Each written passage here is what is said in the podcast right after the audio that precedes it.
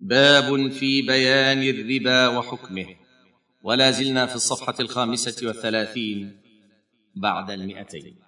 هذا الموضوع من أخطر المواضيع وهو موضوع الربا الذي أجمعت الشرائع على تحريمه وتوعد الله المتعامل به بأشد الوعيد. قال تعالى الذين يأكلون الربا لا يقومون إلا كما يقوم الذي يتخبطه الشيطان من المس.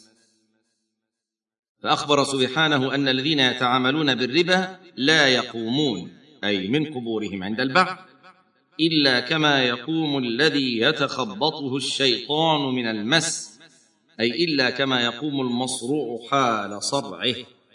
وذلك لتضخم بطونهم بسبب أكلهم الربا في الدنيا. الصفحة السادسة والثلاثون بعد المئتين. كما توعد الله سبحانه الذي يعود إلى أكل الربا بعد معرفة تحريمه بأنه من أصحاب النار الخالدين فيها. قال تعالى ومن عاد فأولئك أصحاب النار هم فيها خالدون. كما أخبر الله سبحانه أنه يمحق بركة الربا. قال تعالى يمحق الله الربا. أي يمحق بركة المال الذي خالطه الربا. فمهما كثرت أموال المرابي وتضخمت فهي ممحوقة البركة لا خير فيها. وإنما هي وبال على صاحبها تعب في الدنيا وعذاب في الآخرة ولا يستفيد منها. وقد وصف الله المرابي بأنه كفار أثيم. قال تعالى يمحق الله الربا ويربي الصدقات والله لا يحب كل كفار أثيم. فأخبر الله سبحانه أنه لا يحب المرابي وحرمانه من محبة الله يستلزم أن الله يبغضه ويمقته. وتسميته كفارا أي مبالغا في كفر النعمة. وهو الكفر الذي لا يخرج من الملة. فهو كفار لنعمة الله لأنه لا يرحم العاجز ولا يساعد الفقير ولا ينظر المعسر. أو المراد أنه كفار الكفر المخرج من الملة إذا كان يستحل الربا. وقد وصفه الله في هذه الآية بأنه أثيم أي مبالغ في الإثم منغمس في الأضرار المادية والخلقية. وقد أعلن الله الحرب منه ومن رسوله على المرابي لأنه عدو لهما إن لم يترك الربا. ووصفه بأنه ظالم قال تعالى يا أيها الذين آمنوا اتقوا الله وذروا ما بقي من الربا إن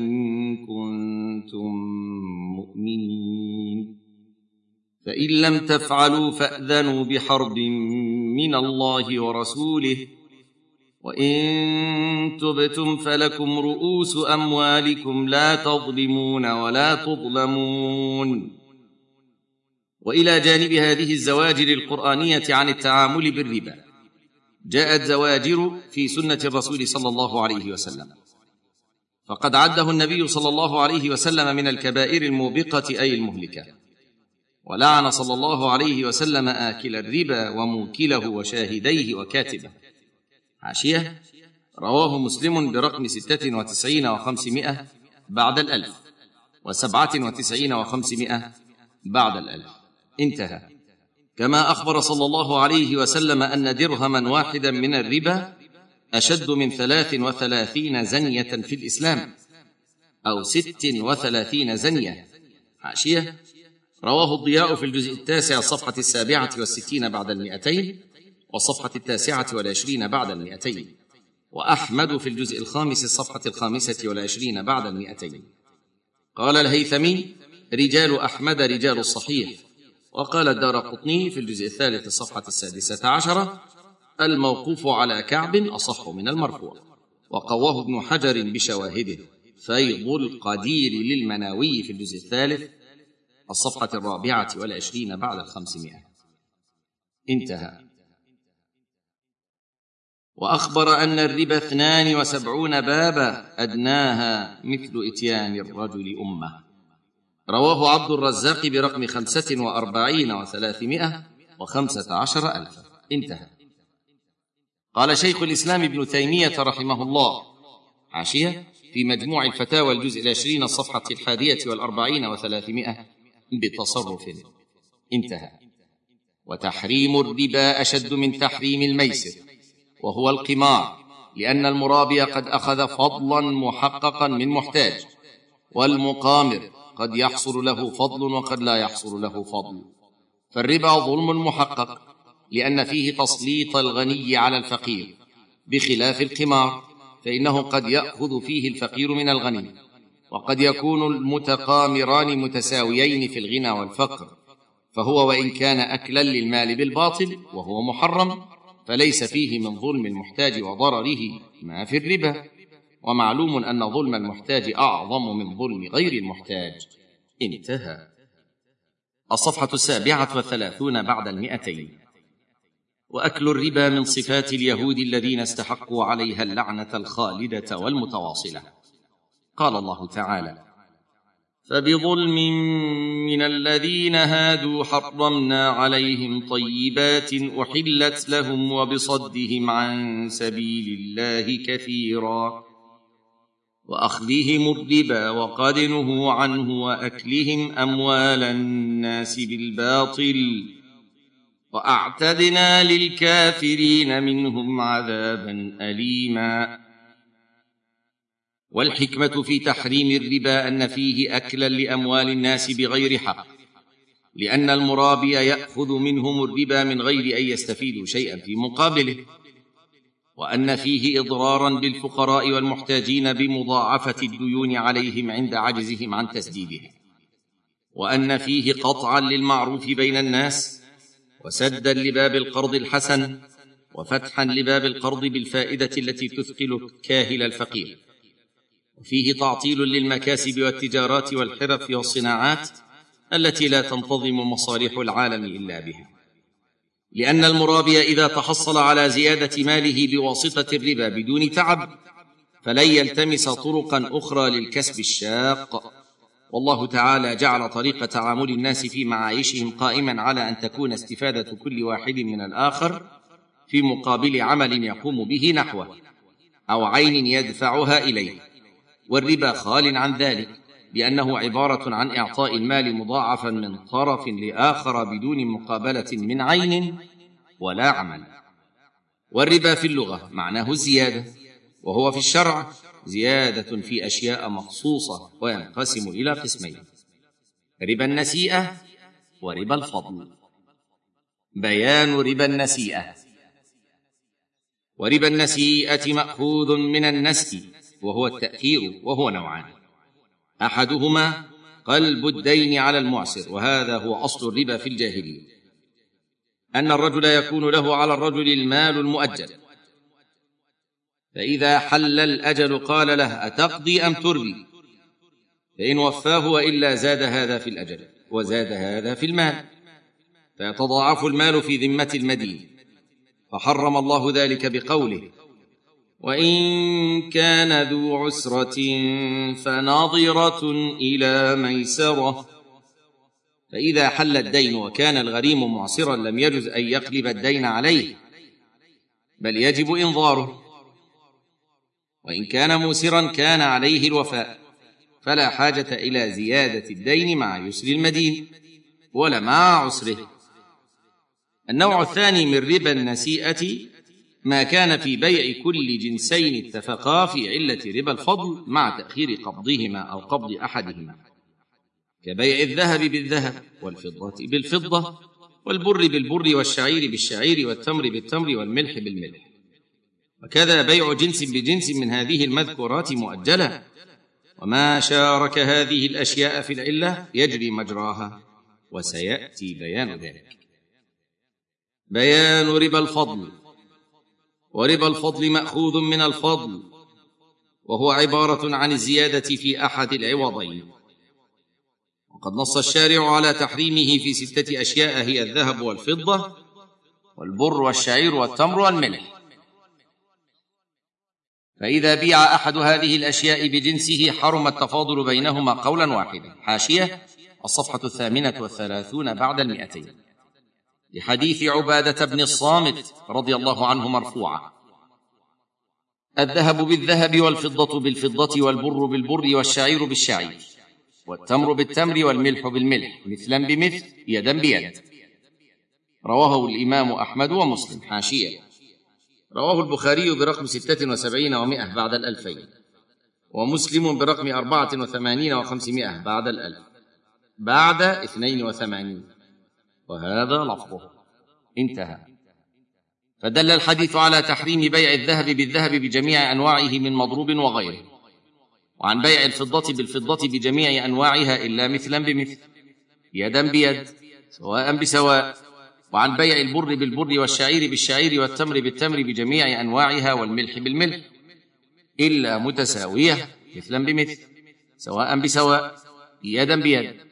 ويقاس على هذه الأشياء الستة ما شاركها في العلم. فيحرم فيه التفاضل عند جمهور أهل العلم إلا أنهم اختلفوا في تحديد العلة. والصحيح أن العلة في النقدين الثمنيه فيقاس عليهما كل ما جعل اثمانا كالأوراق النقدية المستعملة في هذه الأزمنة. فيحرم فيها التفاضل إذا بيع بعضها ببعض مع اتحاد الجنس بأن تكون صادرة من دولة واحدة.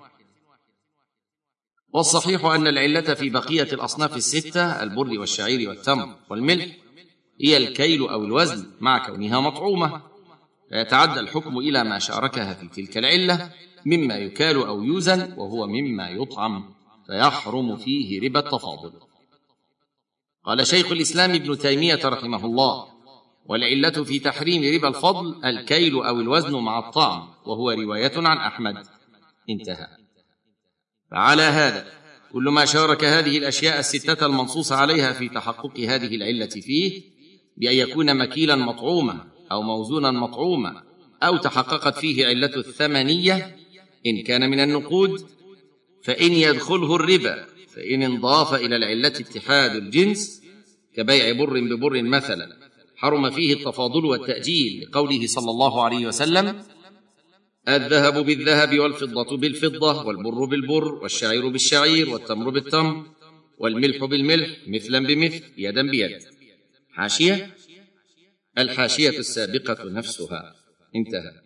وإن اتحدت العلة مع اختلاف الجنس كالبر بالشعير حرم فيه التاجيل وجاز فيه التفاضل لقوله صلى الله عليه وسلم فإذا اختلفت هذه الأشياء فبيعوا كيف شئتم إذا كان يدا بيد.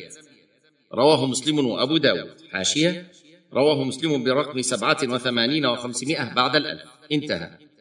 ومعنى قوله يدا بيد أي حالا مقبوضا في المجلس قبل افتراق أحدهما عن الآخر. وإن اختلفت العلة والجنس جاز الامران التفاضل والتأجيل كالذهب بالبر والفضة بالشعير. ثم لنعلم أنه لا يجوز بيع مكيل بجنسه إلا كيل ولا موزون بجنسه إلا وزنا لقوله صلى الله عليه وسلم الذهب بالذهب وزنا بوزن والفضة بالفضة وزنا بوزن والبر بالبر كيلا بكيل والشعير بالشعير كيلا بكيل. حاشية. رواه البيهقي في الجزء الخامس الصفحة الحادية والتسعين بعد المئتين. وصححه الحافظ في التلخيص في الجزء الثالث الصفحة الثامنة. وقال أصله في النسائي بزيادة فيه. وجوده ابن الملقن في تحفته بالجزء الثاني الصفحة العاشرة بعد المئتين. انتهى. ولأن ما خولف فيه معياره الشرعي لا يتحقق فيه التساوي فلا يجوز بيع مكيل بجنسه جزافا ولا بيع موزون بجنسه جزافا لعدم العلم بالتساوي والجهل بالتساوي كالعلم بالتفاضل لا زلنا في الصفحة التاسعة والثلاثين بعد المئتين. ثم إن الصرف هو بيع نقد بنقد اتحد الجنس أو اختلف وسواء كان النقد من الذهب أو الفضة أو من الأوراق النقدية المتعامل بها في هذا الزمان فإنها تأخذ حكم الذهب والفضة لاشتراكها معها في علة الربا وهي الثمنية. فإذا بيع نقد بجنسه كذهب بذهب أو فضة بفضة أو ورق نقدي بجنسه كدولار بمثله أو دراهم ورقية سعودية بمثلها وجب حينئذ التساوي في المقدار والتقابض في المجلس. وإن بيع نقد بنقد من غير جنسه كدراهم سعودية ورقية بدولارات أمريكية مثلا وكذهب بفضة وجب حينئذ شيء واحد وهو الحلول والتقابض في المجلس وجاز التفاضل في المقدار. وكذا إذا بيع حلي من الذهب بدراهم فضة أو بورق نقدي وجب الحلول والتقابض في المجلس. وكذا إذا بيع حلي من الفضة بذهب مثلا. أما إذا بيع الحلي من الذهب أو الفضة بحلي أو نقد من جنسه كأن يباع الحلي من الذهب بذهب والحلي من الفضة بفضة وجب الأمران التساوي في الوزن والحلول والتقابض في المجلس. وخطر الربا عظيم ولا يمكن التحرز منه إلا بمعرفة أحكامه. ومن لم يستطع معرفتها بنفسه فعليه أن يسأل أهل العلم عنها. ولا يجوز له أن يقدم على معاملة إلا بعد تأكده من خلوها من الربا ليسلم بذلك دينه وينجو من عذاب الله الذي توعد به المرابين. ولا يجوز تقليد الناس فيما هم عليه من غير بصيرة خصوصا في وقتنا هذا الذي كثر فيه عدم المبالاة بنوعية المكاسب. وقد أخبر النبي صلى الله عليه وسلم أنه في آخر الزمان يكثر استعمال الربا ومن لم يأكل هنا له من غباره. ومن المعاملات الربوية المعاصرة قلب الدين على المعسر إذا حل ولم يكن عنده سداد. زيد عليه الدين بكميات ونسبة معينة حسب التأخير. وهذا هو ربا الجاهلية وهو حرام بإجماع المسلمين. وقال الله تعالى فيه يا أيها الذين آمنوا اتقوا الله وذروا ما بقي من الربا إن كنتم مؤمنين. فإن لم تفعلوا فأذنوا بحرب من الله ورسوله وان تبتم فلكم رؤوس اموالكم لا تظلمون ولا تظلمون وان كان ذو عسره فنظره إلى ميسره ففي هذه الايه الكريمه جمله تهديدات عن تعاطي هذا النوع من الربا الصفحة الأربعون بعد المئتين.